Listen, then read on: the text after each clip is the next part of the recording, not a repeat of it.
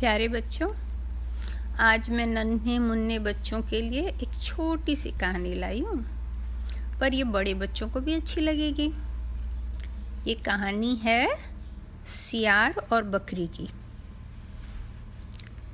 एक दिन एक सियार गाँव में जा रहा था, गाँव से, और सामने कुआँ दिखा तो उसे प्यास लग रही थी वो कुएँ में मुँह नीचे करके पानी पीना चाहता था, लेकिन पानी ज़्यादा नीचे था और वो कुएँ के अंदर गिर गया। पानी तो उसने बहुत सारा पी लिया, लेकिन अब बाहर कैसे आए? उसे समझ नहीं आ रहा था कैसे बाहर आऊँ अब। इतने में वहाँ से एक बकरी जा रही थी। बकरी बहुत सीधी सादी थी। वो ज़्यादा सोचती नहीं थी। उसे कुएँ में सियार दिखा तो उसने पूछा, तुम कुएँ में क्या कर रहे हो? सियार ने कहा, अरे, बहुत मीठा पानी है। मैं पानी पी रहा हूँ। इतनी गर्मी है ना। बहुत मज़ा आ रहा है। बकरी बिना सोचे समझे कुएँ में कूद गई। जैसे ही बकरी कुएँ में कूदी, सियार उसके पीठ में पाँव रख के और ऊपर कूद के बाहर निकल गया। बकरी अंदर फंस गई। पानी तो उसने भी पी लिया।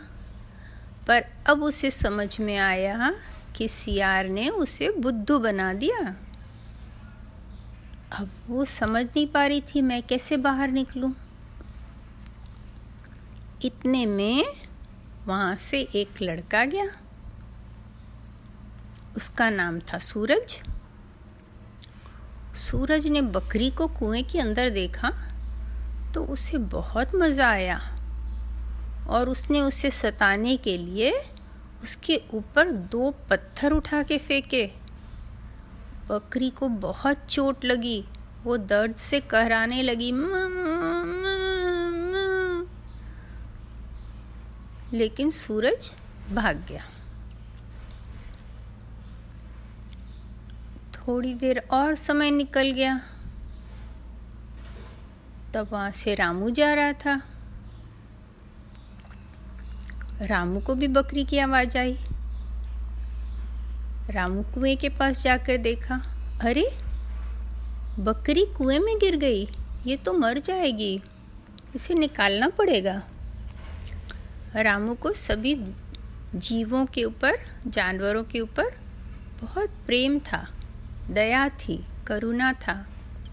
तो वो दौड़ के गाँव वालों के पास गया और बोला, बकरी अंदर गिर गई है, कुएँ में उसे निकालना होगा, नहीं तो वो मर जाएगी। उसकी बात सुन के काफ़ी सारे लोग आए जल्दी से। बाल्टी रस्सी से नीचे की और बकरी को निकलने में मदद की। बकरी निकल गई और भागी वहाँ से सीधा अपने घर। अब उसे समझ में आया कि बिना सोचे समझे किसी की बातों में नहीं आना चाहिए। विशेषकर सियार तो सच बोलते ही नहीं हैं। कितना झूठ बोलते हैं। तो उसने अपने आप से प्रॉमिस किया कि अब से वो बुद्धू नहीं बनेगी। कोई कुछ बोलेगा तो पहले सोचेगी, समझेगी, उसके बाद वो काम करेगी, ताकि वो झूठ मूठ का खतरा मोल न ले। आशा है आपको कहानी पसंद आई होगी बच्चों। फिर नई कहानी लेकर आऊँगी। Bye bye